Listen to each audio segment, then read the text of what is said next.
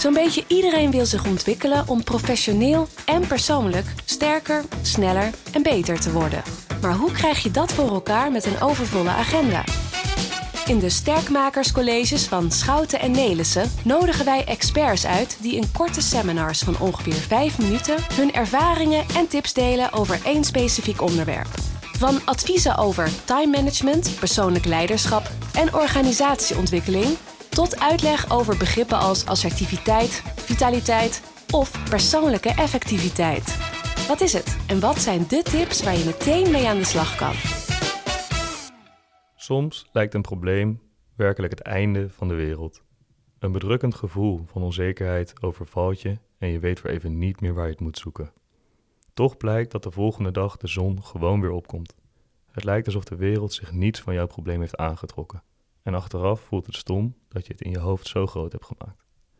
Op zo'n moment was het fijn geweest om dit te kunnen relativeren.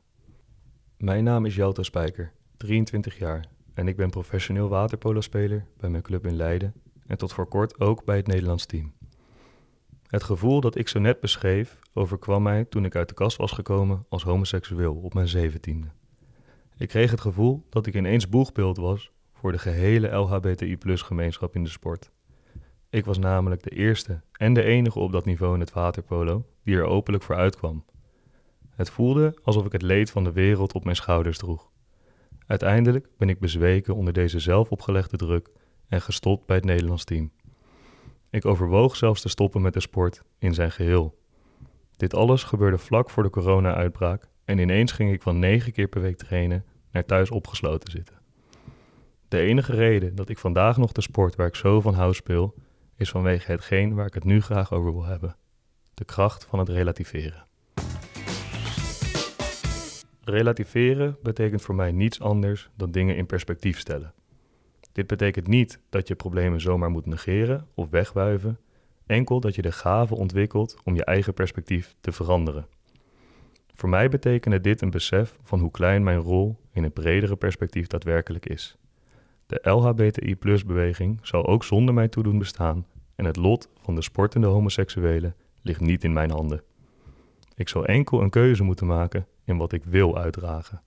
Ineens is mijn probleem geen kwestie van verplichting, maar van mogelijkheden. Relativeren is in het leven van elke topsporter een essentieel onderdeel van zijn bestaan. Een verloren finale doet pijn, maar de volgende wedstrijd staat alweer om de hoek. De slag mag dan verloren zijn, maar de oorlog gaat gewoon door. Daarom is mentale training vandaag de dag ook een gebruikelijk en gewaardeerd aspect van topsport. Hierbij leren sporters dingen als doelen stellen, hun hoofd rustig houden en ook zeker relativeren. Deze laatste vaardigheid kan echter bij vrijwel elk probleem worden toegepast. Nederlanders zijn traditioneel vrij begaafd in het relativeren. Spreuken als dat zal zo een vaart niet lopen en elk nadeel heeft een voordeel zijn hier mooie voorbeelden van. Met name deze tweede uitspraak is erg belangrijk. Zo laten de Chinese principes van yin en yang zien hoe in elk kwade een stukje goed verstopt zit. Om goed te relativeren is het zaak om dit stukje aan jezelf zichtbaar te maken. Dit positieve punt voelt dan misschien klein en weegt niet op tegen de zwaarte van het probleem. Toch geeft het een nieuw perspectief weer. Wat ik u mee wil geven is het volgende.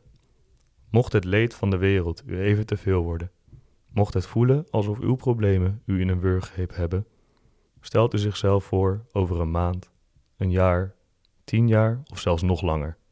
De tijd is de beste vriend van het relativeren, want het laat ons zien dat alles eindig is. Concreet kunt u deze stappen volgen. Neem een stapje terug en probeer het probleem van een afstandje te bekijken. Zoek naar de verschillende perspectieven die hierop kunnen worden toegepast. Waar zit het kleine lichtpuntje in het donkere tunnel? Stel zelf zich over een langere periode voor en weet dat de tijd alle wonden hield. Mijn naam is Joto Spijker. Bedankt voor uw aandacht. Bedankt voor het luisteren naar de Sterkmakerscolleges. Hopelijk heb je er nieuwe inzichten door gekregen. Maar echt sterker word je door wat met deze inzichten te doen. Dus waar wacht je op? Ga aan de slag. Kijk voor meer informatie op sn.nl slash sterkmakers-podcast.